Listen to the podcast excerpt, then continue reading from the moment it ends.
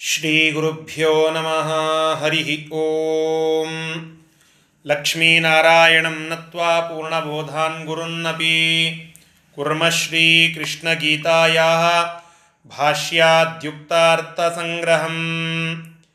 अस्मद्गुरुसमारम्भां टीकाकृत्पादमध्यमां श्रीमदाचार्यपर्यन्तां वंदे गुरुपरम्परां श्रीगुरुभ्यो नमः। हरिः ॐ ಹದಿನೇಳನೆಯ ಅಧ್ಯಾಯ ಶ್ರದ್ಧಾತ್ರಯ ವಿಭಾಗ ಯೋಗ ಅಂತ ಹೇಳಿ ಈ ಅಧ್ಯಾಯದ ಹೆಸರು. ಸಾತ್ವಿಕ ಶ್ರದ್ಧೆ, ರಾಜಸ ಶ್ರದ್ಧೆ ಮತ್ತು ತಾಮಸ ಶ್ರದ್ಧೆ ಈ ವಿಭಾಗವನ್ನು ವಿವಿಧ ಆಯಾಮಗಳಲ್ಲಿ ತಿಳಿಸುವ ಒಂದು ಉದ್ದೇಶದಿಂದ ಕೃಷ್ಣ ಪರಮಾತ್ಮ ಹೇಳಿರುವಂತಹ ಒಂದು ಅಧ್ಯಾಯ ಇದು. ಅದನ್ನು ನಿನ್ನೆ ದಿನ ನಾವು ಪ್ರಾರಂಭ ಮಾಡಿದ್ದೆವು. ಅರ್ಜುನನ ಪ್ರಶ್ನೆಯೊಂದಿಗೆ ಈ ಅಧ್ಯಾಯ ಶುರುವಾಗಿತ್ತು.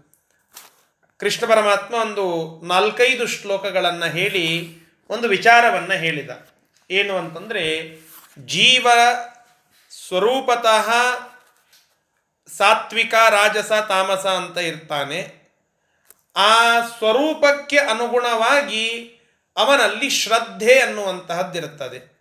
ಅಂದರೆ ಅದು ಸಾತ್ವಿಕ ಶ್ರದ್ಧೆ ರಾಜಸ ಶ್ರದ್ಧೆ ಮತ್ತು ತಾಮಸ ಶ್ರದ್ಧೆ ಅನ್ನುವಂತಹ ಸ್ವರೂಪತಃ ಅನಾದಿಯಾಗಿ ಇರತಕ್ಕಂತಹ ಶ್ರದ್ಧೆ ಇರುತ್ತದೆ ಎಂಬುದಾಗಿ ಒಂದು ಮಾತನ್ನು ಕೃಷ್ಣ ಪರಮಾತ್ಮ ಹೇಳಿದ.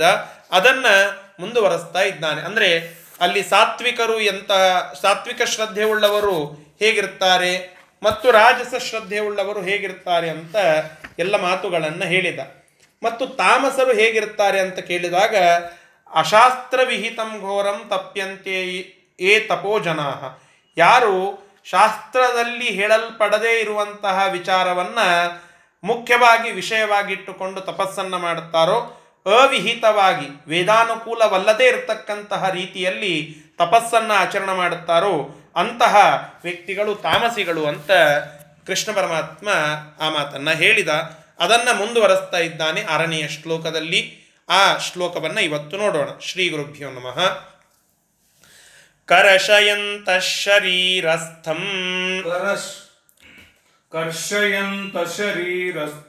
ಭೂತಗ್ರಾಮಮ ಚೇತಸಃ ಭೂತಗ್ರಾಮಮಚೇತಸಃ ಮಾಂ ಚೈವಾಂತ ಶರೀರಸ್ಥಂ ಮಾಂ ಚೈವಾಂತ ಶರೀರಸ್ಥಂ ತಾನ್ ವಿದ್ಯಾ ನಿಶ್ಚಯಾನ್ ತಾನ್ ವಿದ್ಧ ತಾನ್ ವಿದ್ಯಾ ಸುರನಿಶ್ಚಯಾನ್ ನೋಡಿ ಅರ್ಜುನನಿಗೆ ಹೇಳ್ತಾ ಇದ್ದಾನೆ ಕೃಷ್ಣ ಪರಮಾತ್ಮ ಅಂದರೆ ತಾಮಸಿಗಳ ವಿಚಾರವನ್ನೆಲ್ಲ ಹೇಳಿ ಅಂದರೆ ಇಂತಹ ಶಾಸ್ತ್ರವಿಹಿತವಲ್ಲದೇ ಇರತಕ್ಕಂತಹ ರೀತಿಯಲ್ಲಿ ಆ, ತಪಸ್ಸು ಇತ್ಯಾದಿಗಳನ್ನು ಮಾಡುತ್ತಾರೆ, ವಂಚನೆ, ಅಹಂಕಾರ ಇತ್ಯಾದಿಗಳನ್ನು ಹೊಂದಿರ್ತಾರೆ ಅಂತೆಲ್ಲ ಹೇಳಿ ಕೊನೆಗೆ ಹೇಳ್ತಾ ಇದ್ದಾನೆ ಕೃಷ್ಣ ಪರಮಾತ್ಮ. ಏನು ಅಂತಂದರೆ ನೋಡಪ್ಪ, ಎಲ್ಲಿಯ ಆ ತಾಮಸರ ಒಂದು ಮಟ್ಟ ಇರುತ್ತದೆ ಅಂತಂದರೆ ಜ ಎಲ್ಲ ಜೀವರಲ್ಲಿ ಅಂತಸ್ಥರಾಗಿ ಇರುವ ಲಕ್ಷ್ಮೀ ಮೊದಲಾದಂತಹ ಎಲ್ಲ ದೇವತೆಗಳಲ್ಲಿ ಅಂತಸ್ಥನಾಗಿ ಇರುವ ನನ್ನನ್ನು ಅವಿವೇಕಿ, ಅಜ್ಞಾನಿ, ಅಲ್ಪಗುಣ ಉಳ್ಳವನು ಎಂಬುವ ರೀತಿಯಲ್ಲಿ ಅರ್ಥ ಮಾಡಿಕೊಳ್ಳುತ್ತಾರೋ ಅಂಥವರೆಲ್ಲ ಅಸುರ ಸ್ವಭಾವದವರೇ, ಅವರೆಲ್ಲ ತಾಮಸರೇ, ಅವರು ಅಂಧತಮಸ್ಸಿಗೆ ಹೋಗ್ತಾರೆ, ಅವರು ತಾಮಸ ಶ್ರದ್ಧೆ ಉಳ್ಳವರು ಅಂತನ್ನೋದು ಇಲ್ಲಿ ಕೃಷ್ಣ ಪರಮಾತ್ಮ ಹೇಳುವಂತಹ ಮಾತು. ನೋಡಿ, ಅದನ್ನ ಇಲ್ಲಿ ಹೇಳ್ತಾ ಇದ್ದಾನೆ. ಕರ್ಷಯಂತಹ ಕರ್ಷಯಂತಹ ಅಂತಂದ್ರೆ ನನ್ನನ್ನ ಗುಣ ಇಲ್ಲದೆ ಇರತಕ್ಕಂತಹ ವ್ಯಕ್ತಿ, ನಿರ್ಗುಣ ಅಂತ ಹೇಳಿ ಯಾವ ವ್ಯಕ್ತಿ ಅರ್ಥ ಮಾಡಿಕೊಳ್ಳುತ್ತಾನೋ ಮತ್ತು ಶರೀರಸ್ಥಂ, ಎಲ್ಲರ ಶರೀರದಲ್ಲಿ ಇರತಕ್ಕಂತಹ ನನ್ನನ್ನ ಕರ್ಷಯಂತಹ, ನಿರ್ಗುಣ ಅಂತ ಯಾರು ತಿಳಿದುಕೊಳ್ಳುತ್ತಾರೋ ತಾನ್ ಅಂತಹ ಎಲ್ಲರೂ ಕೂಡ ಅಚೇತಸಹ ಅವು, ಅವರು ಅವಿವೇಕಿಗಳೇ ಸರಿ ಮತ್ತು ಅಸುರ ನಿಶ್ಚಯನ್, ನಿಶ್ಚಿತವಾಗಿ ಅವರು ಅಸುರರು. ಅವರು ಅಸುರ ಸ್ವಭಾವದರು ತಾಮಸಿಗಳು. ವಿಧಿ ಈ ಪ್ರಕಾರವಾಗಿ, ಅರ್ಜುನ, ನೀನು ಅರ್ಥ ಮಾಡಿಕೊ ಎಂಬುದಾಗಿ ಕೃಷ್ಣ ಪರಮಾತ್ಮ ಆ ತಾಮಸರು ಈ ಪ್ರಕಾರವಾಗಿ ಅರ್ಥ ಮಾಡಿಕೊಳ್ಳುತ್ತಾರೆ. ಅಂತಃಶರೀರದಲ್ಲಿ ಅಂದರೆ ಶರೀರದಲ್ಲಿ ಇರತಕ್ಕಂತಹ ಭೂತಗ್ರಾಮಂ ಎಲ್ಲ ದೇವತೆಗಳ ಅಂತಸ್ಥನಾಗಿ ಇರತಕ್ಕಂತಹ ಪರಮಾತ್ಮನನ್ನೇ ಕರ್ಷಯಂತಹ ನಿರ್ಗುಣ, ನಿರಾಕಾರ ಎಂಬುದಾಗಿ ಅವನನ್ನು ಅರ್ಥ ಮಾಡಿಕೊಳ್ಳುತ್ತಾರೆ. ಅರ್ಥಾತ್ ಅವನು ಅಲ್ಪಜ್ಞಾನಿ ಆಗಿದ್ದಾನೆ ಅಜ್ಞಾನಿಯಾಗಿ ಇದ್ದಾನೆ, ಗುಣ ಇಲ್ಲದವನು ಅಂತ ಹೇಳಿ ಅರ್ಥ ಮಾಡಿಕೊಳ್ಳುತ್ತಾರೆ. ಅಂತಹ ವ್ಯಕ್ತಿಗಳನ್ನು ನಾವು ಅಚೇತ ಸಹ ಅವಿವೇಕಿಗಳು, ಅಚೇತನರು ಅಂತ ತಿಳಿಯಬೇಕು ಅಂತ ಈ ಪ್ರಕಾರವಾಗಿ ಆರನೆಯ ಶ್ಲೋಕದಲ್ಲಿ ಕೃಷ್ಣ ಪರಮಾತ್ಮ ತಿಳಿಸಿದ. ಸರಿ, ಇನ್ನು ಮುಂದೆ ಕೃಷ್ಣ ಪರಮಾತ್ಮ ಈ ಸಾತ್ವಿಕ, ರಾಜಸ, ತಾಮಸ ಶ್ರದ್ಧೆಗಳನ್ನು ಎರಡು ಅಲ್ಲ, ಮೂರು ಭಾಗಗಳನ್ನಾಗಿ ಮಾಡಿ ತಿಳಿಸ್ತಾ ಇದ್ದಾನೆ. ಮೂರ್ನಾಲ್ಕು ವಿಚಾರಗಳನ್ನು. ಅಂದರೆ ಆಹಾರ ಹೇಗಿರುತ್ತದೆ? ಸಾತ್ವಿಕ ಶ್ರದ್ಧೆ ಉಳ್ಳವರ ಆಹಾರ ಹೇಗೆ? ತಾಮಸ ಶ್ರದ್ಧೆ ಉಳ್ಳವರ ಆಹಾರ ಹೇಗೆ? ರಾಜಸ ಶ್ರದ್ಧೆ ಉಳ್ಳವರ ಆಹಾರ ಹೇಗೆ? ಮತ್ತು ಯಜ್ಞ. ರಾಜಸ ಶ್ರದ್ಧೆ ಉಳ್ಳವರು ಯಜ್ಞ ಹೇಗೆ ಮಾಡುತ್ತಾರೆ? ತಾಮಸ ಶ್ರದ್ಧೆ ಉಳ್ಳವರು ಯಜ್ಞ ಹೇಗೆ ಮಾಡುತ್ತಾರೆ? ರಾಜಸರು ಹೇಗೆ ಯಜ್ಞವನ್ನು ಮಾಡುತ್ತಾರೆ? ಮತ್ತು ತಪಸ್ಸು ದಾನ. ಆಹಾರ, ತಪಸ್ಸು, ದಾನ, ಯಜ್ಞ ಈ ನಾಲ್ಕು ಬೇಸ್ಮೆಂಟ್ಗಳನ್ನು ಇಟ್ಟುಕೊಂಡು ಸಾತ್ವಿಕ ಶ್ರದ್ಧೆ ಉಳ್ಳವರ, ರಾಜಸ ಶ್ರದ್ಧೆ ಉಳ್ಳವರ, ತಾಮಸ ಶ್ರದ್ಧೆ ಉಳ್ಳವರ ಕಂಪ್ಯಾರಿಸನ್ ಅನ್ನ ಇಲ್ಲಿ ಕೃಷ್ಣ ಪರಮಾತ್ಮ ಹೇಳುತ್ತಾ ಇದ್ದಾನೆ. ಅದೇ ಈ ಅಧ್ಯಾಯದ ಹೂರಣ. ಅದೇ ಮುಖ್ಯವಾಗಿ ಇಲ್ಲಿ ತಿಳಿಸಬೇಕಾಗಿರುವಂತಹ ವಿಚಾರ ಅದನ್ನ ಇಲ್ಲಿ ಹೇಳ್ತಾ ಇದ್ದಾನೆ. ಆ ವಿಚಾರವನ್ನ ಈಗ ತಿಳಿಯೋಣ. ಏಳನೆಯ ಶ್ಲೋಕ. ಆಹಾರಸ್ತ್ವಪಿ ಸರ್ವಸ್ಯ. ಆಹಾರಸ್ವಪಿ ಸರ್ವಸ್ಯ. ತ್ರಿವಿಧೋ ಭವತಿ ಪ್ರಿಯ. ತ್ರಿವಿಧೋ ಭವತಿ यज्ञस्तपस्ततादानम् ದಾನಂ ತೇಷಾಂ ಭೇದಮಿಮಂ ಶೃಣು. ತೇಷಾಂ ಭೇದಮಿಮಂ ಶೃಣು. ನೋಡಪ್ಪ ಅರ್ಜುನ ಕೇಳು. ಸಾತ್ವಿಕ ರಾಜಸ ತಾಮಸ ಅಂತ ಹೇಳಿ ಈ ಮೂರು ವಿಧವಾದಂತಹ ಜನರನ್ನ ನಾನು ನಿನಗೆ ಪರಿಚಯ ಮಾಡಿಕೊಟ್ಟೆ. ಈ ಹಿಂದೆಯೂ ಕೂಡ ಕರ್ಮಗಳ ವೈಲಕ್ಷಣ್ಯವನ್ನ ಹೇಳಿದ್ದೆ. ಅಂದರೆ ಸಾತ್ವಿಕರ ಕರ್ಮಗಳು ಹೇಗಿರುತ್ತವೆ ರಾಜಸರ ಕರ್ಮಗಳು ಹೇಗಿರುತ್ತವೆ ತಾಮಸರ ಕರ್ಮಗಳು ಹೇಗಿರುತ್ತವೆ ಅನ್ನೋದನ್ನು ಹೇಳಿದ್ದೇನೆ ಹಿಂದೆ. ಈಗ ಆ ಜನರಿಗೆ ಪ್ರಿಯವಾಗಿರ್ತಕ್ಕಂತಹ ಆಹಾರ ಹೇಗಿರುತ್ತದೆ ಮತ್ತು ಯಜ್ಞ, ತಪಸ್ಸು, ದಾನ ಈ ಮೂರು ವಿಧವಾಗಿರುವಂತಹದ್ದು ಅವರವರಿಗೆ ಹೇಗಿರುತ್ತವೆ ಸಾತ್ವಿಕರಿಗೆ ಹೇಗೆ, ತಾಮಸರಿಗೆ ಹೇಗೆ, ರಾಜಸರಿಗೆ ಹೇಗೆ ಎಂಬ ಒಂದು ವಿಶೇಷವನ್ನು ನಾನು ಹೇಳುತ್ತೇನೆ, ಶೃಣು ಕೇಳು. ಇಮಂ ಶೃಣು, ಇದನ್ನು ನಾನು ಹೇಳುತ್ತೇನೆ, ನೀನು ಮುಖ್ಯವಾಗಿ ಕೇಳಿಸಿಕೋ ಅಂತ ಹೇಳಿ, ಆ, ಪ್ರತಿಜ್ಞೆಯ ಪೂರ್ವಕವಾಗಿ, ಪ್ರತಿಜ್ಞಾಪೂರ್ವಕವಾಗಿ ಕೃಷ್ಣ ಪರಮಾತ್ಮ, ಆ, ಸಾತ್ವಿಕ ರಾಜಸ ತಾಮಸರಿಗೆ ಪ್ರಿಯವಾದ ಆಹಾರ, ಯಜ್ಞ, ತಪಸ್ಸು, ದಾನ ಈ ನಾಲ್ಕು ವಿಚಾರಗಳನ್ನು ಮುಂದಿನ ಏಳೆಂಟು ಶ್ಲೋಕಗಳಲ್ಲಿ ಹೇಳ್ತಾ ಇದ್ದಾನೆ. ಅಂದರೆ ನೋಡಿ, ಈಗ ಸಾತ್ವಿಕ, ರಾಜಸ, ತಾಮಸ ಆಹಾರಗಳು. ಇವು ಮೂರು ಶ್ಲೋಕ. ಯಜ್ಞಗಳು ಮೂರು ಶ್ಲೋಕ. ತಪಸ್ಸು, ದಾನ ಇವು ಮೂರು ಮೂರು ಶ್ಲೋಕ. ಈ ಪ್ರಕಾರವಾಗಿ ಅದನ್ನು ವಿವರಣೆ ಮಾಡಿ ಮುಂದಿನ, ಆ ನಾಲ್ಕು ಎಂಟತ್ತು ಶ್ಲೋಕಗಳಲ್ಲಿ ಈ ವಿಚಾರಗಳನ್ನು ತಿಳಿಸ್ತಾ ಇದ್ದಾನೆ. ಇಷ್ಟು ಈ ಶ್ಲೋಕದ ಒಂದು ತಾತ್ಪರ್ಯ. ಸರ್ವಸ್ಯ, ಶಬ್ದಶಃ ಅರ್ಥವನ್ನು ಹೇಳುತ್ತೇನೆ ನೋಡಿ. ಸರ್ವಸ್ಯ, ಸಾತ್ವಿಕ, ರಾಜಸ, ತಾಮಸ ಎಂಬುವಂತಹ ಜನರಿಗೆ ಪ್ರಿಯ ಆಹಾರ ಅಪಿ. ಪ್ರಿಯವಾಗಿ ಇರತಕ್ಕಂತಹ ಆಹಾರವನ್ನು ಕೂಡ ತ್ರಿವಿಧ ಮೂರು ವಿಧ ಭವತಿ ಆಗ್ತದೆ, ಮೂರು ವಿಧವಾಗಿ ಇರುತ್ತದೆ. ಅಂದರೆ ಅದು ಕೂಡ ಸಾತ್ವಿಕ ಆಹಾರ, ರಾಜಸ ಆಹಾರ, ತಾಮಸ ಆಹಾರ ಅಂತ ಹೇಳಿ ಮೂರು ವಿಧವಾಗ್ತದೆ. ಯಜ್ಞ, ಮತ್ತೆ ಅದರಂತೆ ಯಜ್ಞ, ತ್ರಿವಿಧ. ಆ ಯಜ್ಞವೂ ಕೂಡ ಮೂರು ವಿಧವಾಗಿದೆ. ಹೇಗೆ? ಸಾತ್ವಿಕ ಯಜ್ಞ, ರಾಜಸ ಯಜ್ಞ, ತಾಮಸ ಯಜ್ಞ ಅಂತ ಹೇಳಿ. ತಪಃ ತ್ರಿವಿಧಂ. ತಪಸ್ಸು, ಅದು ಮೂರು. ಸಾತ್ವಿಕ ತಪಸ್ಸು, ರಾಜಸ ತಪಸ್ಸು, ತಾಮಸ ತಪಸ್ಸು ಅಂತ ಹೇಳಿ. ದಾನಂ ತಥ. ಅದೇ ರೀತಿಯಾಗಿ ದಾನ. ಅದು ಸಾತ್ವಿಕ ದಾನ, ರಾಜಸ ದಾನ, ತಾಮಸ ದಾನ ಅಂತ ಮೂರು ವಿಧ. ಈ ಪ್ರಕಾರವಾಗಿ ಇರುವಂತಹ ಈ ಮೂರು ಮೂರು ವಿಧಗಳು ಇರುವ ನಾಲ್ಕು ವಿಚಾರಗಳನ್ನು.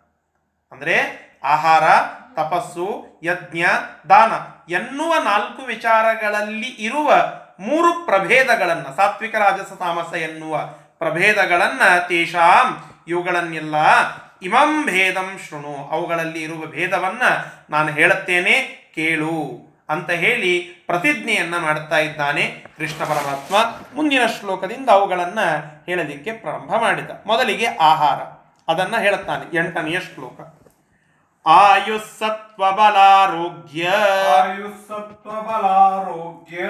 ಸುಖ ಪ್ರೀತಿ ವಿವರ್ಧನಾ ಸುಖ ಪ್ರೀತಿ ವಿವರ್ಧನಾ ರಸ್ಯ ಸ್ನಿಗ್ಧಾ ಸ್ಥಿರಾ ಹೃದಯ ರಸ್ಯ ಸ್ನಿಗ್ಧಾ ಸ್ಥಿರ ಹೃದಯ ಆಹಾರ ಸಾತ್ವಿಕ ಪ್ರಿಯಾ ಆಹಾರ ಸಾತ್ವಿಕ ಪ್ರಿಯ ನೋಡಿ ಸಾತ್ವಿಕರ ಆಹಾರ ಅದು ಹೇಗಿರುತ್ತದೆ, ಏನು ಮಾಡುತ್ತದೆ ಅಂತನ್ನುವುದನ್ನ ಇಲ್ಲಿ ಹೇಳ್ತಾ ಇದ್ದಾನೆ ಕೃಷ್ಣ ಪರಮಾತ್ಮ. ಆಹಾರ ಭೇದಂ ತ್ರಾವತ್ ತ್ರಿಭೀಹಿ ಆಹ.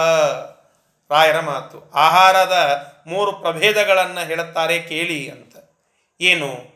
ಆಯುಸ್ಸತ್ವ ಬಲಾರೋಗ್ಯ ಸುಖ ಪ್ರೀತಿ ವಿವರ್ಧನಾ. ಒಂದೇ ಶಬ್ದ. ಸಂಸ್ಕೃತ ಸಾಹಿತ್ಯದ ಒಂದು ಮೇರುತ ಇದು, ಮೇರುತ್ವ ಇದು. ಇಡೀ ಒಂದೊಂದು ಲೈನ್ ಒಂದು ಶಬ್ದ ಮಾಡಿ ಸಮಸ್ತ ಪದವನ್ನಾಗಿ ಬಳಸುವ ರೂಢಿ ಅನೇಕ ಕಾವ್ಯಕಾರರು ಮಾಡಿದ್ದಾರೆ. ಮುಖ್ಯವಾಗಿ ವೇದವ್ಯಾಸ ದೇವರು ಕೂಡ ಅದನ್ನು ಪುರಾಣಗಳಲ್ಲಿ, ಮಹಾಭಾರತದಂತಹ ಇತಿಹಾಸ ಗ್ರಂಥಗಳಲ್ಲಿ ಮಾಡಿರುವುದನ್ನು ನಾವು ನೋಡುತ್ತೇವೆ. ಅಂತಹ ಪ್ರಯೋಗ ಆಯುಸ್ಸತ್ವ ಬಲಾರೋಗ್ಯ ಸುಖ ಪ್ರೀತಿ ವಿವರ್ಧನಾ ಒಂದೇ ಶಬ್ದ. ಏನಿದರ ಅರ್ಥ? ಆಯುಹು, ಒಡಿಬೇಕದನ್ನು. ಆಯುಹು, ಆಯಸ್ಸು. ಅಂದರೆ ಆಯುರ್ಜೀವನಂ ಅಂತ ರಾಯರು ಬರೀತಾರೆ. ಆಯಸ್ಸು ಅಂತಂದರೆ ಜೀವನ ಅಂತ ಅರ್ಥ. ಆ, ಮುಖ್ಯವಾಗಿ ನಮ್ಮ ಆಯುಷ್ಯ ಅಂತ. ಸತ್ವ. ಸತ್ವ ಅಂತಂದರೆ ಏನು? ಸತ್ವಂ ಸಾಧುತ್ವಂ. ಸತ್ವ ಅಂದರೆ ಸಾಧುತ, ಸಾಧುತ್ವ, ಸಜ್ಜನಿಕೆ. ಮತ್ತೆ ಬಲ ಬಲ ಅಂತಂದರೆ ಸಾತ್ವಿಕ ವಸ್ತು ಸೇವನೇನ ಚಿತ್ತಶುದ್ಧಿ ಸತ್ವ ಅಂತನ್ಲಿಕ್ಕೆ ಇನ್ನೊಂದು ಅರ್ಥವನ್ನು ಹೇಳುತ್ತಾರೆ. ಏನು ಅಂತಂದ್ರೆ ಸಾತ್ವಿಕವಾದಂತಹ ಆಹಾರದ ಸೇವನೆಯಿಂದ ಅದು ನಮ್ಮ ಚಿತ್ತದ ಮೇಲೆ ಪರಿಣಾಮವನ್ನು ಬೀರುತ್ತದೆ. ಹೌದು. ಆಹಾರ ಶುದ್ಧವು ಸತ್ವಶುದ್ಧಿ ಅಂತ ಒಂದು ಮಾತು. ಆಹಾರದ ಶುದ್ಧಿ, ಆಹಾರದಲ್ಲಿ ಶುದ್ಧಿಯನ್ನು ಇಟ್ಟುಕೊಳ್ಳೋದು ಯಾವುದು ಶಾಸ್ತ್ರವಿಹಿತವಲ್ಲದೆ ಇದೆಯೋ ಅದನ್ನು ಸ್ವೀಕರಿಸದೆ, ಶಾಸ್ತ್ರವಿಹಿತವಾದದ್ದನ್ನೇ ಸ್ವೀಕರಿಸಬೇಕು ಅಂತ ತಾತ್ಪರ್ಯ. ಅಂತಹ ಶಾಸ್ತ್ರವಿಹಿತವಾದದ್ದನ್ನೇ ಸ್ವೀಕಾರ ಮಾಡೋದು, ಶಾಸ್ತ್ರ ಹೇಳಿದಲ್ಲಿ ಲಂಘನವನ್ನು ಮಾಡೋದು, ಈ ಪ್ರಕಾರವಾಗಿ ಮಾಡುವಂತಹ ಒಂದು ಪದ್ಧತಿಯಲ್ಲಿ ನಾವು ಸ್ವೀಕಾರ ಮಾಡುವಂತಹ ಆಹಾರ ಅದು ನಮ್ಮ ಚಿತ್ತ ಶುದ್ಧಿಯನ್ನು ಮಾಡುತ್ತದೆ ಸತ್ವ ಶುದ್ಧಿಯನ್ನು ಮಾಡುತ್ತದೆ. ಅದಕ್ಕಾಗಿ ಸತ್ವ ಅಂತ ಹೇಳಿದರು. ಆಯುಹು, ಆಯಸ್ಸು, ಸತ್ವ ಅಂದರೆ ಒಂದು ಸಾಧುತ್ವ, ಅಂದರೆ ಚಿತ್ತಶುದ್ಧಿ, ಮನಃಶುದ್ಧಿ, ಸತ್ವಶುದ್ಧಿ ಅಂತ ಇಲ್ಲಿ ರಾಯರು ಅರ್ಥವನ್ನು ಬರೀತಾರೆ. ಸರಿ, ಬಲ, ಬಲಂ ಶಕ್ತಿ ಶಕ್ತಿ ಬರುತ್ತದೆ ಯಾವ ಆಹಾರವನ್ನು ಸ್ವೀಕಾರ ಮಾಡಿದರೆ ಧರ್ಮ ಕಾರ್ಯಗಳನ್ನು ಮಾಡುವುದಕ್ಕೆ ನಮಗೆ ಶಕ್ತಿ ಬರಬೇಕು. ಅಂತಹ ಶಕ್ತಿ, ಅದನ್ನು ಬಲ ಅಂತ ಇಲ್ಲಿ ಕರೆದರು. ಆರೋಗ್ಯಂ, ಆರೋಗ್ಯ. ಯಾವ ಆಹಾರವನ್ನು ಸೇವನ ಮಾಡಿದರೆ ಅದು ನಮಗೆ ಹಿತವಾಗ್ತದೋ. ಅದು ನಮಗೆ ಆಹಾರ ಎಲ್ಲ ದೇಹದಲ್ಲಿ ಚೈತನ್ಯವನ್ನು ತುಂಬಿ ಅಜಾಢ್ಯತೆಯನ್ನು ಕೊಡುತ್ತದೋ. ಜಾಢ್ಯತೆಯನ್ನು ದೂರ ಮಾಡುತ್ತದೋ. ಶುದ್ಧಿಯನ್ನು ಕೊಡುತ್ತದೋ. ಅಂತಹ ಆ, ಆರೋಗ್ಯಂ ರೋಗರಾಹಿತ್ಯಂ ಅಂತ ಹೇಳುತ್ತಾರೆ. ಆರೋಗ್ಯ ಅಂದರೆ ರೋಗ ಇಲ್ಲದೇ ಇರುವಿಕೆ. ಸುಖಂ ಸಕೃದುಪಭೋಗೇ ಅಪಿ ಬಹುಕಾಲೀನಂ ಅಂತ ಬರೀತಾರೆ. ಸಕೃದ್ ಉಪಯೋಗೇ ಅಪಿ ಬಹುಕಾಲೀನ. ಅಂದರೆ ಸುಖ ಅಂತಂದರೆ ಬಹಳಷ್ಟು ದಿನ ಆ ಒಂದು ಆಹಾರ ಸೇವನೆಯಿಂದ ನಮಗೆ ಸುಖ ಆಗ್ತಾ ಇರಬೇಕಂತೆ. ಸಕರದ ಉಪಯೋಗೇನ? ಅಂದರೆ ಬಹಳಷ್ಟು ದಿನ ಅದನ್ನು ಭೋಗ ಮಾಡೋದಲ್ಲ, ಒಮ್ಮೆ ಭೋಗ ಮಾಡಿದರೂ ಕೂಡ ಬಹುಕಾಲದವರೆಗೆ ಅದರ ಆನಂದ ಇರಬೇಕು. ಯಾವಾಗೋ ಒಮ್ಮೆ ಸ್ವಾಮಿಗಳು ಊರಿಗೆ ಬಂದಾಗ ಆ ರಾಮದೇವರ ಪ್ರಸಾದವನ್ನು ನಾವು ಸ್ವೀಕಾರ ಮಾಡಿರುತ್ತೇವೆ. ಆದರೆ ಅದರ ರುಚಿಯನ್ನು ಸದಾಕಾಲ ಆನಂದದಿಂದ ಉಪಭೋಗ ಮಾಡುತ್ತಾ ಇರುತ್ತೇವೆ ಅದರ ಪುಣ್ಯವನ್ನು. ಅಂತಹ ರುಚಿಯನ್ನು ಹೊಂದಿರಬೇಕಂತೆ. ಅದಕ್ಕೆ ಸುಖ ಅಂತ ಕರೀತಾರೆ. ಒಮ್ಮೆ ಭೋಗ ಮಾಡಿದರೂ ಬಹಳಷ್ಟು ದಿನ ಬಾಳಿಕೆ ಬರುವ ಆನಂದ. ಅದನ್ನು ಸುಖ ಸುಖ ಅಂತ ಈ ಕಂಟೆಕ್ಸ್ಟಿನಲ್ಲಿ ಹೇಳ್ತಾ ಇರೋದು. ಅದನ್ನು ನಾವು ತಿಳಿದುಕೊಳ್ಳಬೇಕು.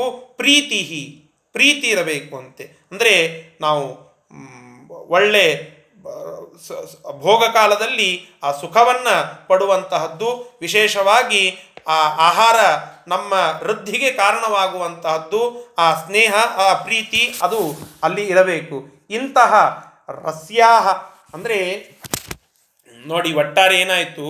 ಆಯುಸ್ಸತ್ವ ಬಲಾರೋಗ್ಯ ಸುಖ ಪ್ರೀತಿ ವಿವರ್ಧನ. ಆಯಸ್ಸನ್ನ, ಸತ್ವವನ್ನ, ಬಲವನ್ನ, ಆರೋಗ್ಯವನ್ನ, ಸುಖವನ್ನ, ಪ್ರೀತಿ ಅಂದರೆ ಉಪಭೋಗಕಾಲೀನಂ ಸುಖಂ. ನಾವು ಉಪಭೋಗ ಮಾಡುವಂತಹ ಸಮಯಕ್ಕೆ ಆಗುವಂತಹ ಒಂದು ಆನಂದ. ಆ, ಆ- ಸುಖ, ಆ ಒಂದು ಸಂತೋಷ ಉಪಭೋಗ ಮಾಡುವಂತಹ ಸಂದರ್ಭದಲ್ಲಿ ಆ ಊಟ ನಮಗೆ ಹಿತವಾಗ್ತಾ ಇರಬೇಕು. ಅಂತಹ ಇವೆಲ್ಲವುಗಳನ್ನು ವಿವರ್ಧನಾ ಹೆಚ್ಚು ಮಾಡುವ ಆಹಾರ ಅದು ಸಾತ್ವಿಕ ಆಹಾರ ಅಂತ ತಾತ್ಪರ್ಯ. ನಮ್ಮ ಆಯಸ್ಸನ್ನು ವಿವರ್ಧನ ಮಾಡ್ತಾ ಇರಬೇಕು. ಸತ್ವವನ್ನ, ಬಲವನ್ನ, ಆರೋಗ್ಯವನ್ನ, ಸುಖವನ್ನ ಮತ್ತು ಪ್ರೀತಿಯನ್ನು ಸುಖ ಪ್ರೀತಿಯ ಡಿಫ್ರೆನ್ಸ್ ಅನ್ನ ಹೇಳಿದರು ರಾಯರು. ಸುಖ ಅಂತಂದ್ರೆ ಒಮ್ಮೆ ಉಪಭೋಗ ಮಾಡಿದ್ದು ಬಹಳಷ್ಟು ದಿನ ಅದರ ಆನಂದದ ಆಂದೋಲಿಕೆಯಲ್ಲಿ ನಾವು ತೇಲ್ತಾ ಇರಬೇಕು. ಇದು ಸುಖ. ಇನ್ನು ಪ್ರೀತಿ ಅಂತಂದ್ರೆ ಊಟ ಮಾಡುವ ಸಮಯಕ್ಕೆ ನಮಗೆ ಹಿತವಾಗ್ತಾ ಇರ್ತದಲ್ಲ, ಅದಕ್ಕೆ ಸುಖ ಅಂತ ಕರೀತೇವೆ. ಇಂತಹ ಎಲ್ಲವುಗಳನ್ನು ವಿವರ್ಧನಾ ಹೆಚ್ಚು ಮಾಡುವ, ವಿಶೇಷಣವಾಗಿ, ವಿಶೇಷವಾಗಿ ಆ ವೃದ್ಧಿಗೆ ಕಾರಣವಾಗಿರುವಂತಹ ಆಹಾರ. ಅದು ರಸ್ಯಾಹ ರಸಭೂಯಿಷ್ಠವಾಗಿ ಇರುವ, ರಸ್ಯಾಹ ಅಂದರೆ ರಸಪೂರಿಯಾಗಿ ಇರುವಂತಹ, ಸ್ನಿಗ್ಧಾಹ, ಸ್ನೇಹ ಗುಣವನ್ನು ಹೊಂದಿರುವಂತಹ ಸ್ಥಿರ.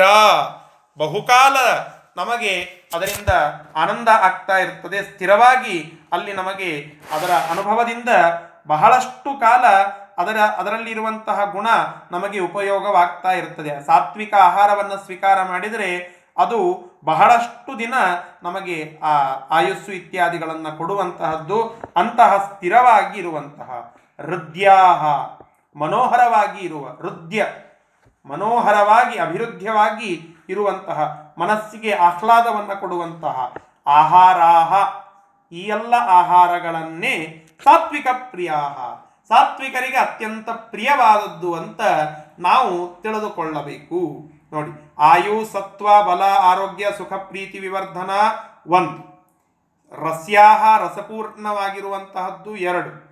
ಸ್ಥಿರಾಹ, ಅದರ ಅನುಭವದಿಂದ ನಮಗೆ ಬಹುಕಾಲದವರೆಗೆ ಅದರ ಆನಂದ ಆಗ್ತಾ ಇರಬೇಕು, ಗುಣ ಸಿಗ್ತಾ ಇರಬೇಕು ಅಂತಹ ಸ್ಥಿರವಾಗಿ ಇರುವಂತಹ, ಸ್ನಿಗ್ಧಾಹ, ಸ್ನೇಹಯುಕ್ತವಾಗಿ ಇರುವಂತಹದ್ದು ಮತ್ತು ಹೃದಯಾಹ ಮನೋಹರವಾಗಿ ಇರುವಂತಹ, ಮನಸ್ಸಿಗೆ ಆಹ್ಲಾದವನ್ನು ಕೊಡುವಂತಹದ್ದಾಗಿರಬೇಕು. ಇಂತಹ ಆಹಾರ, ಸಾತ್ವಿಕ ಆಹಾರ, ಅದು ಅವರಿಗೆ ಪ್ರಿಯವಾದದ್ದು.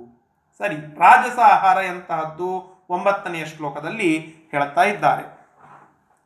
ಕಟ್ವಾಂ ಕಟ್ವಾಂಲಲ ಕಟ್ವಾಂಲಲವಣಾತ್ಯುಷ್ಣ ಲವಣಾತ್ಯುಷ್ಣ ಕಟ್ಟಂಲ ಲವಣಾತ್ಯುಷ್ಣ ತೀಕ್ಷ್ಣ ರೂಕ್ಷ ವಿದಾಹಿನಃ ತೀಕ್ಷ್ಣ ವೃಕ್ಷ ವಿದಾಹಿನಃ ಆಹಾರ ರಾಜಸಸ್ಯೇಷ್ಠ.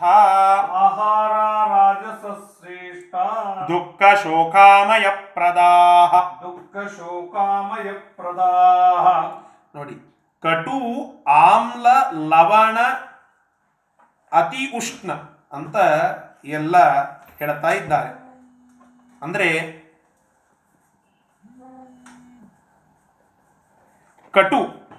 ಕಟು ಅಂತಂದ್ರೆ ಬಹಳ ಖಾರವಾಗಿ ಇರತಕ್ಕಂತಹ, ಆಮ್ಲ, ಅತಿ ಹುಳಿಯಾಗಿ ಇರುವಂತಹ, ಲವಣ, ಅಂದರೆ ಬಹಳ ಉಪ್ಪವು ಹೆಚ್ಚು ಇರುವಂತಹ ಮತ್ತು ಅತಿ ಉಷ್ಣ, ಅತ್ಯುಷ್ಣ.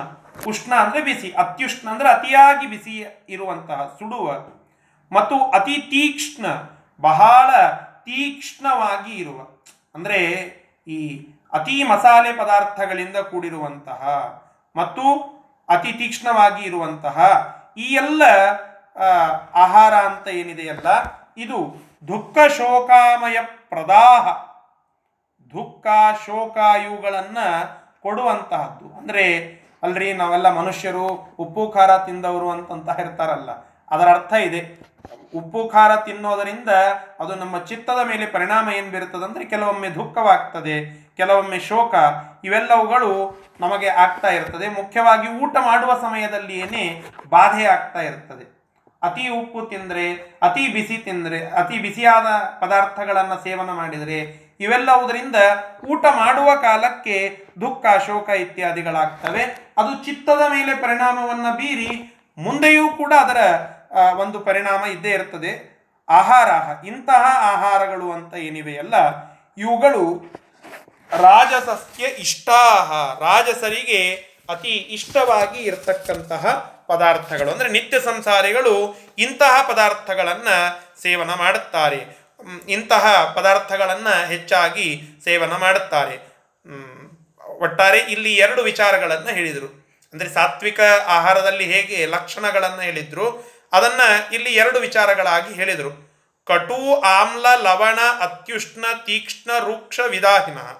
ಅಂದರೆ ಕಟುವ, ಖಾರವಾದ, ಹುಳಿಯಾದ, ಉಪ್ಪಾದ ಮತ್ತು ಅತಿ ಉಷ್ಣವಾಗಿ ಇರುವಂತಹ ಮತ್ತು ತೀಕ್ಷ್ಣವಾಗಿ ಇರುವಂತಹ ರೂಕ್ಷ ರೂಕ್ಷ ಅಂದರೆ ನೀರಸವಾಗಿ ಇರುವಂತಹ, ಆಮೇಲೆ ವಿದಾಹಿನ ಸುಟ್ಟು ಕರಕಲಾಗಿ ಇರುವಂತಹ ಇವೆಲ್ಲ ಪದಾರ್ಥಗಳನ್ನು ನಾವು ರಾಜಸ ಆಹಾರ ಅಂತ ತಿಳಿದುಕೊಳ್ಳಬೇಕು. ಇದು ಒಂದನೆಯದ್ದು. ಮತ್ತು ದುಃಖ ಶೋಕಾಮಯ ಪ್ರದಾಹ. ದುಃಖವನ್ನು ಶೋಕವನ್ನು ಕೊಡುವಂತಹದ್ದು. ಎರಡು ಬಾರಿ. ಒಂದು ಊಟ ಮಾಡುವಾಗ ಅದರ ದುಃಖ ಎರಡು, ಆ ಪದಾರ್ಥಗಳನ್ನು ಸೇವಿಸಿದ ಮೇಲೆ ಆ ದುಃಖ ಚಿತ್ತದ ಮೇಲೆ ಪರಿಣಾಮವನ್ನು ಬೀರಿ ದುಃಖ ಶೋಕಗಳು ಅಲ್ಲಿ ನಮಗೆ ಆಗ್ತದೆ. ಇಂತಹ ದುಃಖ ಶೋಕಾದಿಗಳು. ಇವುಗಳು ಇವು ಆಹಾರಾಹ ರಾಜಸ ಇಷ್ಟಾಹ. ಅಂದರೆ ಇವರೆಲ್ಲ ನಿತ್ಯ ಸಂಸಾರಿಗಳು ಸೇವನ ಮಾಡುವಂತಹ ಪದಾರ್ಥಗಳು ಇವು ಅಂತ ಇಲ್ಲಿ ಅರ್ಥ ಮಾಡಿಕೊಳ್ಳಬೇಕು. ಮುಂದೆ, ಇನ್ನು ರಾಜ ತಾಮಸರದ್ದು ಅವರದ್ದು ಒಂದು ದೊಡ್ಡ ಕಥೆ. ಅದನ್ನು ಹೇಳುತ್ತಾರೆ. ಯಾತಯಾಮಂ ಗತರಸಂ. ಯಾತಯಾಮಂ ಗತರಸಂ. ಕೂತಿ ಪರ್ಯುಷಿತಂ ಚಯತ. ಕೂತಿ ಪರ್ಯುಷಿತಂ ಚಯತ. ಯತ್ ಉಚ್ಚಿಷ್ಟಮಪಿ ಚಾಮೇಧ್ಯಂ. ಉಚ್ಚಿಷ್ಟಮಪಿ ಚಾಮೇಧ್ಯಂ. ಭೋಜನಂ ತಾಮಸ ಪ್ರಿಯಂ ಭೋಜನಂ ತಾಮಸ ಪ್ರಿಯಂ ಆ ತಾಮಸರ ಭೋಜನ ಎಂತಹದ್ದು ಅಂತ ನೋಡಿ. ಯತ ಯಾವ ಭೋಜನಂ ಭೋಜನವನ್ನು ಯಾತಯಾಮಂ ಯಾತಯಾಮಂ ಅಂತಂದರೆ ಒಂದು ಯಾಮದ ನಂತರದಲ್ಲಿ ಸ್ವೀಕಾರ ಮಾಡುತ್ತಾರೋ. ಯಾತ ಹೋಗಲ್ಪಟ್ಟ ಯಾಮ ಉಳ್ಳ ಆಹಾರ ಅಂತ. ಯಾಮ ಅಂತಂದರೆ ಏನು? ಮೂರು ಗಂಟೆಗಳಿಗೆ ಒಂದು ಯಾಮ ಅಂತ ಕರೀತಾರೆ.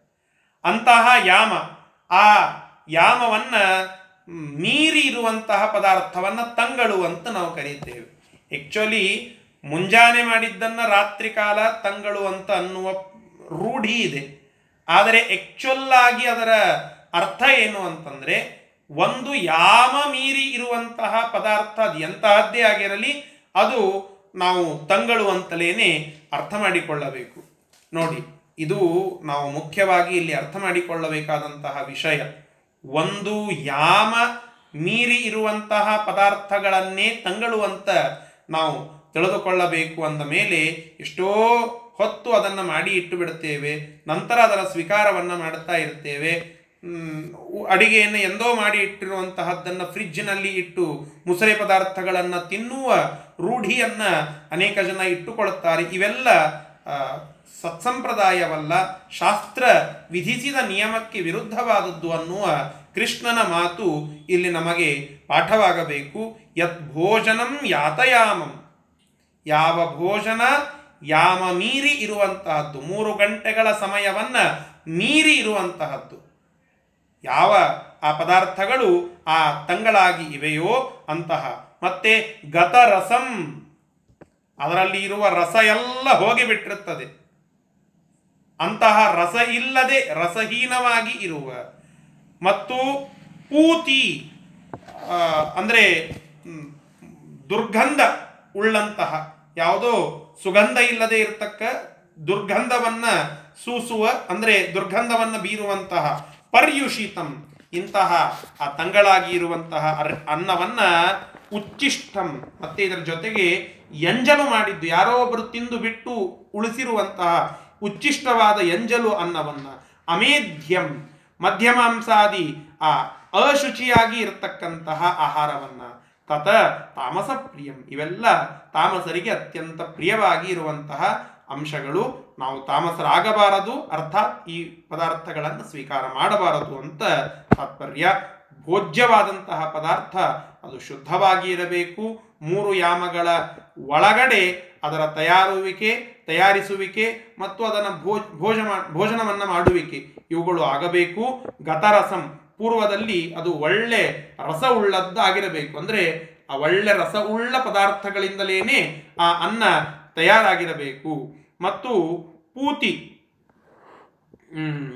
ದುರ್ಗಂಧವನ್ನ ಉಳ್ಳ, ಉಳ್ಳಂತಹ ಪದಾರ್ಥ, ಯಾವ ಪದಾರ್ಥದಲ್ಲಿ ಸುಗಂಧ ಇಲ್ಲ, ದುರ್ಗಂಧ ಇದೆಯೋ ಅಂತಹ ತಂಗಳಾಗಿ ಇರುವಂತಹ ಪದಾರ್ಥವನ್ನ ಉಚ್ಚಿಷ್ಟವನ್ನು ಉಚ್ಚಿಷ್ಟ ಅನ್ನವನ್ನು, ಎಂಜಲನ್ನು, ಅಮೇಧ್ಯವನ್ನು ನಾವು ಸ್ವೀಕಾರ ಮಾಡಬಾರದು. ಇದು ಯಾರಿಗೆ ಪ್ರಿಯ ಅಂತಂದರೆ ತಾಮಸರಿಗೆ ಅತ್ಯಂತ ಪ್ರಿಯವಾದಂತಹದ್ದು ಅಂತ ಇಲ್ಲಿ ಈ ವಿಚಾರವನ್ನು ತಿಳಿಸ್ತಾ ಇದ್ದಾರೆ. ಸರಿ, ಹನ್ನೊಂದನೆಯ ಶ್ಲೋಕ. ಅಫಲಾಕಾಂಕ್ಷಿಭಿರ್ಯಜ್ಞೋ ಅಫಲಾಕಾಂಕ್ಷಿಭಿರ್ಯಜ್ಞೋ ವಿಧಿದೃಷ್ಟೋ ಯ ಇಜ್ಯತೆ. ದೃಷ್ಟೋ ಯ ಯಷ್ಟವ್ಯಮೇ ಯಷ್ಟವ್ಯಮೇವೇತಿ ಮನಃ. ಯಷ್ಟವ್ಯವೇ ಯಷ್ಟವ್ಯಮೇ ವೇತಿ ಮನಃ. ಸಮಾಧಾಯ ಸ ಸಾತ್ವಿಕಃ. ಸಮಾಧಾಯ ಸ ಸಾತ್ವಿಕಃ. ನೋಡಿ ಯಜ್ಞದ ಒಂದು ಭಾಗವನ್ನು ಇವತ್ತು ಹೇಳಿಬಿಡುತ್ತೇನೆ. ಅಂದರೆ ಈಗ ಹಿಂದೆ ಪ್ರತಿಜ್ಞೆಯನ್ನು ಮಾಡಿದ್ದ ಕೃಷ್ಣ ಪರಮಾತ್ಮ, ನಾಲ್ಕು ವಿಚಾರಗಳಲ್ಲಿ ಮೂರು ವಿಧ ಇವೆ, ಅವುಗಳನ್ನು ಹೇಳುತ್ತೇನೆ ಅಂತ. ಆಹಾರ, ಯಜ್ಞ, ತಪಸ್ಸು, ದಾನ ಅಂತ ಹೇಳಿ. ಈಗ ಆಹಾರ ಮುಗೀತು. ಸಾತ್ವಿಕ ಆಹಾರ ಎಂತಹದ್ದು, ರಾಜಸ ಆಹಾರ ಎಂತಹದ್ದು, ಮತ್ತು ತಾಮಸ ಆಹಾರ ಎಂತಹದ್ದು ಅನ್ನುವ ಪ್ರಭೇದವನ್ನ ಹೇಳಿ ಮುಗಿಸಿದ ಕೃಷ್ಣ ಪರಮಾತ್ಮ. ಇನ್ನು ಮುಂದೆ ಯಜ್ಞವನ್ನ ತೆಗೆದುಕೊಳ್ಳುತ್ತಾನೆ. ಸಾತ್ವಿಕ ಯಜ್ಞ ಅಂದರೆ ಯಾವುದು? ಅನ್ನುವುದನ್ನ ಇಲ್ಲಿ ಹೇಳುತ್ತಾ ಇದ್ದಾನೆ. ಅರ್ಥಾತ್ ಸಾತ್ವಿಕ ಶ್ರದ್ಧೆ ಉಳ್ಳ ಜನರ ಅವರು ಮಾಡುವಂತಹ ಯಜ್ಞ. ಅದು ಎಂತಹದ್ದು ಅಂತ ಹೇಳಿ. ಅಫಲಾಕಾಂಕ್ಷಿವಿಹಿ ಫಲ ಅಪೇಕ್ಷೆ, ಫಲದ ಆಕಾಂಕ್ಷೆ ಇಲ್ಲದೆ ಇರತಕ್ಕಂತಹ, ಅದನ್ನ ಬಿಟ್ಟಿರುವಂತಹ ವಿಧಿದೃಷ್ಟ ವಿಧಿದೃಷ್ಟ, ದೃಷ್ಟ ಅಂತನ್ನುವುದಕ್ಕೆ ತಿಳಿದಿರುವ ಅಂತ ಅರ್ಥ. ದೃಷ್ಟಿ ಅನ್ನೋದಕ್ಕೆ ಜ್ಞಾನ, ದೃಗ್ವಿಷಯಂ ಜ್ಞಾನಂ ಅಂತ ಹೇಳಿ. ದೃಕ್ ಅಂದ್ರೆ ಜ್ಞಾನ ಅಂತ ಅರ್ಥ. ದೃಷ್ಟಿ ಅಂದ್ರೆ ಆ ಕುರಿತಾಗಿ ಇರುವಂತಹ ಜ್ಞಾನ. ವಿಧಿ ದೃಷ್ಟ. ಶಾಸ್ತ್ರ ಹೇಳಿದ ವಿಧಿಯನ್ನ ದೃಷ್ಟ ತಿಳಿದು ಆ ವಿಧಿದೃಷ್ಟರಾಗಿ ಯಹ ಯಾವ ವ್ಯಕ್ತಿಯೂ ಯಜ್ಞ ಎಷ್ಟವ್ಯ ಆ ಯಾಗವನ್ನ ಶಾಸ್ತ್ರದಲ್ಲಿ ಹೇಳಿರುವಂತಹ ರೀತಿಯಲ್ಲಿ ಅವಶ್ಯವಾಗಿ ನಾವು ಅದನ್ನು ಮಾಡಬೇಕು. ಇತಿ ಈ ಪ್ರಕಾರವಾಗಿ ಮನಃ ಸಮಾಧಾಯ, ಮನಸ್ಸನ್ನ ತಯಾರು ಮಾಡಿ. ಇದು ಬಹಳ ಪ್ರಮುಖ. ಯಜ್ಞವನ್ನ ಮಾಡುತ್ತಾರೆ ಅನೇಕ ಜನ. ಅವರಿಗೆ ಮನಸ್ಸು ಆ ಪ್ರಕಾರವಾಗಿ ತಯಾರಾಗಿರೋದಿಲ್ಲ. ಯಾವುದೋ ಒಂದು ನಿಮಿತ್ತದಿಂದ ಯಜ್ಞವನ್ನ ಮಾಡುತ್ತಾರೆ. ಮನಸ್ಸು ಅಫಲಾಪೇಕ್ಷಿತವಾಗಿ ಮತ್ತು ವಿಧಿದೃಷ್ಟವಾಗಿ ಇರುವ ಜನ ಮನಸ್ಸನ್ನ ಸಿದ್ಧ ಮಾಡಿಕೊಂಡು, ಮನಸ್ಸು ಆ ನಿಟ್ಟಿನಲ್ಲಿ ಇಟ್ಟುಕೊಂಡು ನಾವು ಯಜ್ಞವನ್ನು ಮಾಡಬೇಕು. ಏಕಾದಶಿ ಅನ್ನುವಂತಹ ಒಂದು ಯಜ್ಞ ಅಂತ ತಿಳಿದುಕೊಳ್ಳಿ. ಈ ಯಜ್ಞವನ್ನ ಮನಸ್ಸೋ ಇಚ್ಛ, ಅರ್ಥಾತ್ ನಾವು ಶ್ರೀಹರಿಯಲ್ಲಿ ಈ ಒಂದು ಸೇವೆಯನ್ನ ಅಥವಾ ಈ ಒಂದು ಯಜ್ಞವನ್ನ ಸಮರ್ಪಣೆ ಮಾಡಬೇಕು ಅನ್ನುವ ಭಾವನೆಯಿಂದ ಅಥವಾ ಆ ಯಜ್ಞವನ್ನ ನಾನು ಭಗವತ್ ಪ್ರೀತಿ ಪಡೆಯೋದಕ್ಕೋಸ್ಕರವಾಗಿ ಮಾಡಲೇಬೇಕು ಅನ್ನುವ ನಿಶ್ಚಿತತೆಯಿಂದ ಮಾಡ್ತಾ ಇದ್ದರೆ ಅದು ನಿಜವಾದ ಸಾತ್ವಿಕ ಯಜ್ಞ. ಸುಮ್ಮನೆ ಸಾತ್ ನಾವು ಒಂದು ಯಜ್ಞ ಅಂತ ಮಾಡಬೇಕು, ಏಕಾದಶಿ ಮಾಡಬೇಕಂತ ಹೇಳ್ಯಾರಪ್ಪ, ಇಲ್ಲಂದ್ರೆ ಮತ್ತೆ ಮಂದಿ ನೋಡಿದವರು ಬೈತಾರ. ಅಥವಾ ಆ ಏಕಾದಶಿಯನ್ನು ನಾವು ಮಾಡದೇ ಇದ್ರೆ ಏನೋ ಒಂದು ಪಾಪ ಅಂತ ಹೇಳಾರ ಅದಕ್ಕೆ ಅಂಜಿ. ಈ ಪ್ರಕಾರವಾಗಿ ಆ ಅಂಕುಶದಿಂದ ಅಲ್ಲ. ಇಚ್ಛಾನುಸಾರವಾಗಿ ಆಕಾಂಕ್ಷೆಯಿಂದ ಮನಸ್ಸನ್ನ ಅಲ್ಲಿ ಇಟ್ಟಂತವರಾಗಿ ಇತಿ ಮನಃ ಸಮಾಧಾಯ ಅಂತ ಹೇಳ್ತಾನೆ ಕೃಷ್ಣ. ಮನಸ್ಸನ್ನ ತಯಾರು ಮಾಡಿ, ನಿರ್ಣಯ ಮಾಡಿಕೊಂಡು ಇಜ್ಜತೆ, ಅದು ಅನುಷ್ಠಾನ ಮಾಡಲ್ಪಡುತ್ತದೋ ಅಂತಹ ಯಜ್ಞ, ಅದು ಸಾತ್ವಿಕ. ಆ ಸಾತ್ವಿಕ ಯಜ್ಞ ಅಂತ ಕರೆಯಲ್ಪಡುತ್ತದೆ. ಒಟ್ಟಾರೆ ಒಬ್ಬ ವ್ಯಕ್ತಿ ಫಲ ಅಪೇಕ್ಷೆ ಇಲ್ಲದೇ ಇರುವಂತವನಾಗಿರಬೇಕು. ವಿಧಿಯನ್ನ ಚೆನ್ನಾಗಿ ಅರ್ಥ ಮಾಡಿಕೊಂಡವನಾಗಿರಬೇಕು, ಮನಸ್ಸು ಆ ಯಜ್ಞದಲ್ಲಿ ಇರಬೇಕು. ಈ ಮೂರು ಕ್ರೈಟೀರಿಯಾಗಳನ್ನು ನಾವು ನೋಡಿಕೊಂಡು ಆ ಯಜ್ಞವನ್ನು ಸಾತ್ವಿಕ ಯಜ್ಞ ಸಾತ್ವಿಕ ಯಜ್ಞ ಅಂತ ಕರೆಯಬೇಕು ಅಂತ ಇಲ್ಲಿ ತಿಳಿಸ್ತಾ ಇದ್ದಾನೆ. ಸರಿ, ರಾಜಸ ಯಜ್ಞ ಅಂದರೆ ಯಾವುದು? ಅದನ್ನು ಹೇಳುತ್ತಾನೆ. ಅಭಿಸಂಧಾಯತು ಫಲಂ. ಅಭಿಸಂದಾಯ ತು ಫಲಂ ದಂಭಾರ್ಥಮಪಿ ಚೈವ ಯತ್ ದಂಭಾರ್ಥಮಪಿ ಚೈವ ಯತ್ ಭರತ ಶ್ರೇಷ್ಠ ಇಜ್ಜತೆ ಭರತ ಶ್ರೇಷ್ಠ ತಂ ಯಜ್ಞಂ ವಿದ್ಧಿ ರಾಜಸಂ ತಂ ಯಜ್ಞಂ ವಿದ್ಧಿ ರಾಜಸಂ ನೋಡಿ ಭರತಶ್ರೇಷ್ಠ ಹೇ ಭರತ ಕುಲೋತ್ಪನ್ನನಾಗಿರತಕ್ಕಂತಹ ಶ್ರೇಷ್ಠನಾದ ಅರ್ಜುನನೇ ಕೇಳು ಏನು? ಈ ರಾಜಸರು ಹೇಗೆ ಯಜ್ಞವನ್ನು ಮಾಡುತ್ತಾರೆ ಅಂತಂದ್ರೆ ಸ್ವಲ್ಪ ಸಿಮಿಲರ್ ಆಗಿದೆ. ನಾವೆಲ್ಲ ನೋಡುವಂತಹದ್ದು, ಮಾಡುವಂತಹದ್ರಲ್ಲಿ ಫಲಂ, ಫಲವನ್ನ ನೋಡುತ್ತಾರಂತೆ ಯಜ್ಞವನ್ನ ಮಾಡುವಾಗ. ಪವಮಾನ ಹೋಮವನ್ನ ಮಾಡಿದರೆ ಏನ್ ಫಲ ಅಂತ ಹೇಳಿ. ಯಾವುದೋ ಒಂದು ಮನಿಸೂಕ್ತ ಹೋಮವನ್ನ ಮಾಡಿದರೆ ಏನ್ ಫಲ? ಫಾಯ್ದಾ ಕಾಯ್ ಅಂತಂತಾರಲ್ಲ. ಏನ್ ಫಲ? ಫಾಯ್ದಾ ಏನು?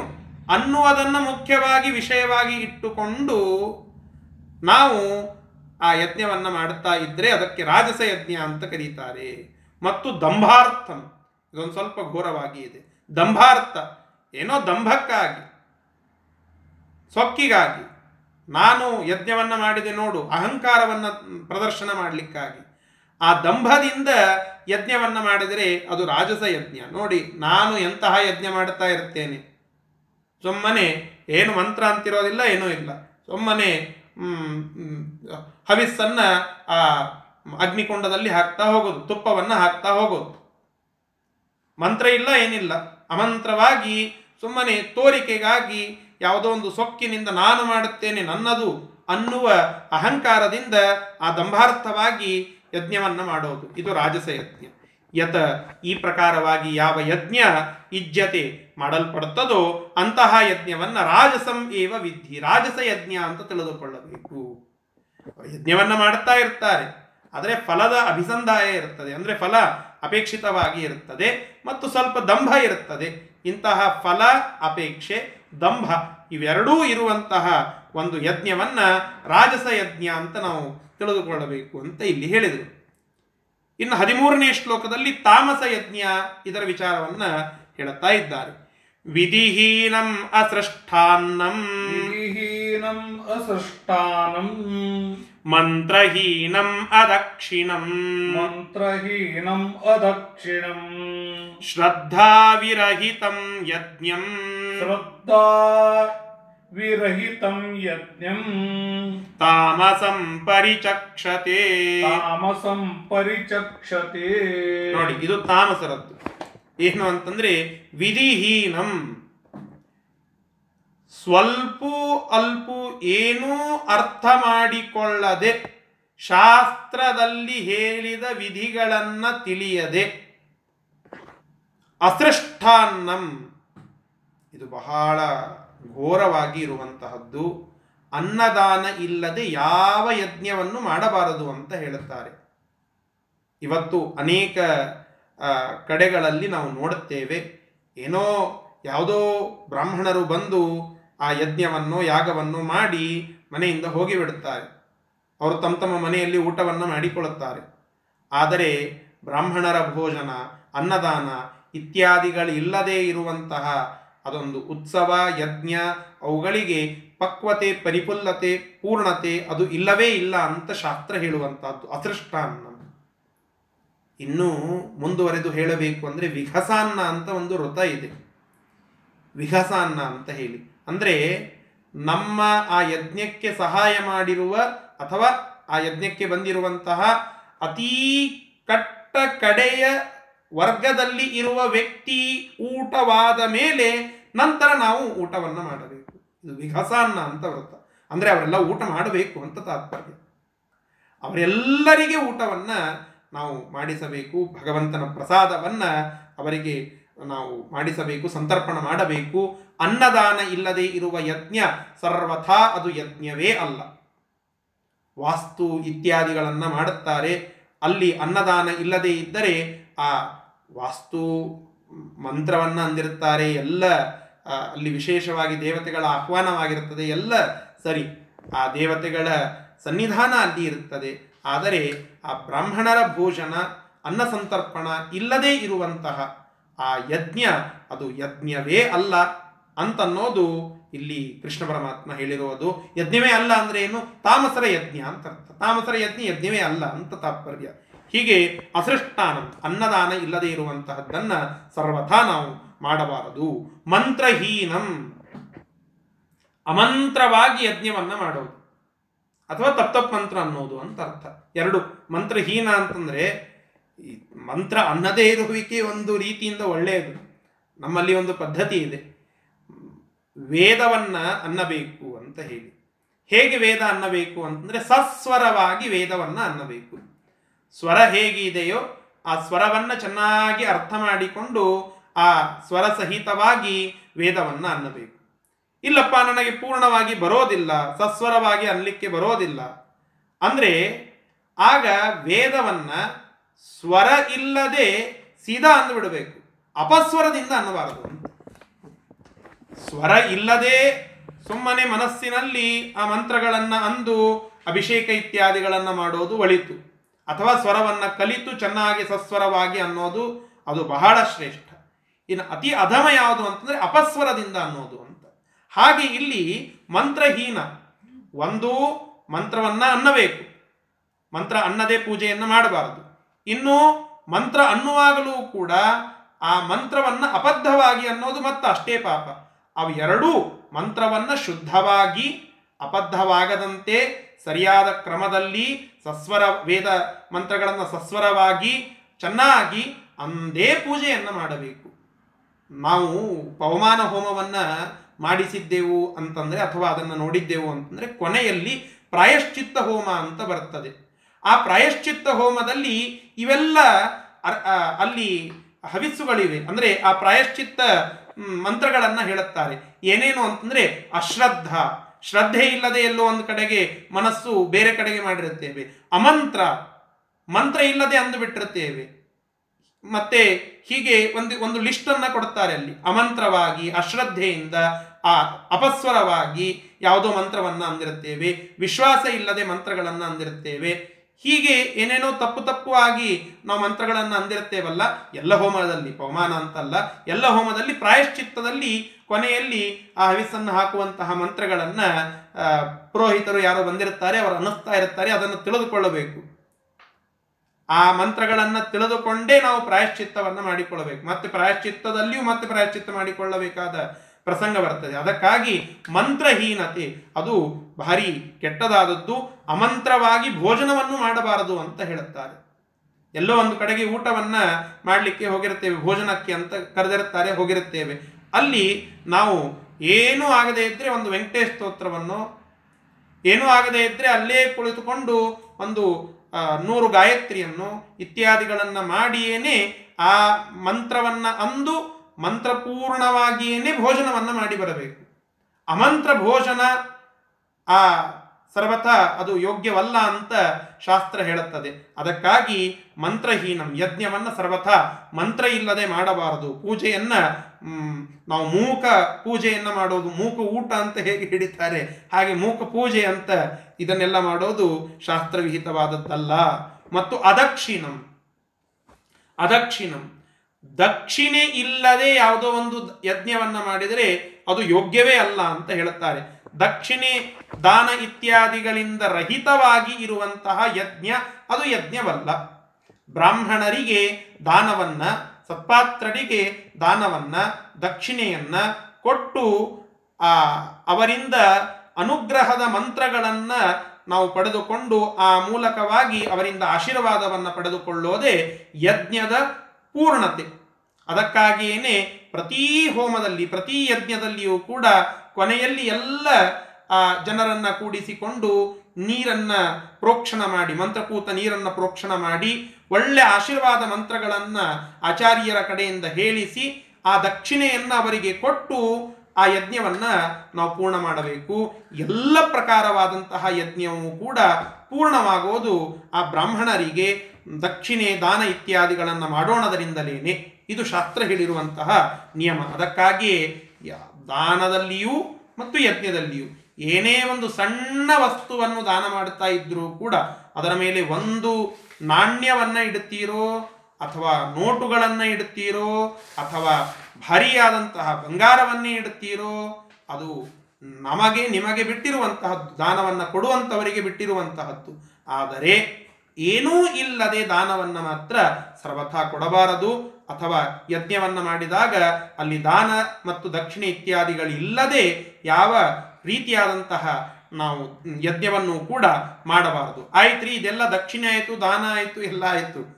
ಮನಸ್ಸು ಶ್ರದ್ಧಾ ಅದಿಲ್ಲದೆ ಇದ್ರೆ ಅದು ಕೂಡ ತಾಮಸರದ್ದೆ ಅಂತ ಹೇಳುತ್ತಾನೆ ಕೃಷ್ಣ ಪರಮಾತ್ಮ. ಶ್ರದ್ಧಾ ವಿರಹಿತಂ. ಶ್ರದ್ಧೆಯನ್ನ ಚೆನ್ನಾಗಿ ಬಿಟ್ಟಂತವರು ಅಂತ. ವ್ಯಂಗ್ಯ. ವಿರಹಿತಂ, ವಿಶೇಷ ವಿಶೇಷತಃ ರಹಿತಂ. ವಿಶೇಷವಾಗಿ ಶ್ರದ್ಧೆಯನ್ನು ಬಿಟ್ಟಂತವರು. ಅವರು ಮಾಡುವಂತಹ ಯಜ್ಞ ಅದು ತಾಮಸ ಯಜ್ಞವೇ ಸರಿ. ಇಂತಹ ಯಜ್ಞಂ ತಾಮಸಂ ಪರಿಚಕ್ಷತಿ. ಇಂತಹ ಯಜ್ಞವನ್ನ ನಾವು ತಾಮಸ ಯಜ್ಞ ಅಂತ ಕರೀತೇವೆ. ಅಂದರೆ ವಿಧಿಯನ್ನ ತಿಳಿದುಕೊಳ್ಳದೆ, ಅನ್ನದಾನ ಮಾಡದೆ, ಮಂತ್ರವನ್ನು ಅನ್ನದೆ, ದಕ್ಷಿಣೆಯನ್ನು ಕೊಡದೆ, ಶ್ರದ್ಧೆಯನ್ನ ಇಟ್ಟುಕೊಳ್ಳದೆ ಮಾಡಿದ ಎಲ್ಲ ಯಜ್ಞಗಳು ಕೂಡ ಆ ತಾಮಸರ ಯಜ್ಞ ಅಂತ ಪರಿಚಕ್ಷತೆ ಹೇಳುತ್ತಾರೆ ಜನರು. ಇಷ್ಟು ಆಹಾರ ಮತ್ತು ಯಜ್ಞ ಇವುಗಳಲ್ಲಿ ಇರುವ ತ್ರಿವಿಧಗಳ ಸ್ವರೂಪವನ್ನು ತಿಳಿದಂತಾಯಿತು. ಇನ್ನು ಮುಂದೆ, ಆ, ಈ ತಪಸ್ಸು ಮತ್ತು ದಾನ ಇವುಗಳ ವಿಚಾರಕವಾಗಿ ಕೃಷ್ಣ ಪರಮಾತ್ಮ ಆ ಮೂರು ವಿಧಗಳಲ್ಲಿ ಅವುಗಳ ಸ್ವರೂಪವನ್ನು ತಿಳಿಸ್ತಾನೆ. ಅದನ್ನು ನಾಳೆ ದಿನ ಮತ್ತೆ ಮುಂದುವರಿಸೋಣ. ಶ್ರೀ ಕೃಷ್ಣಾರ್ಪಣಮಸ್ತು ಹರಯೇ ನಮಃ.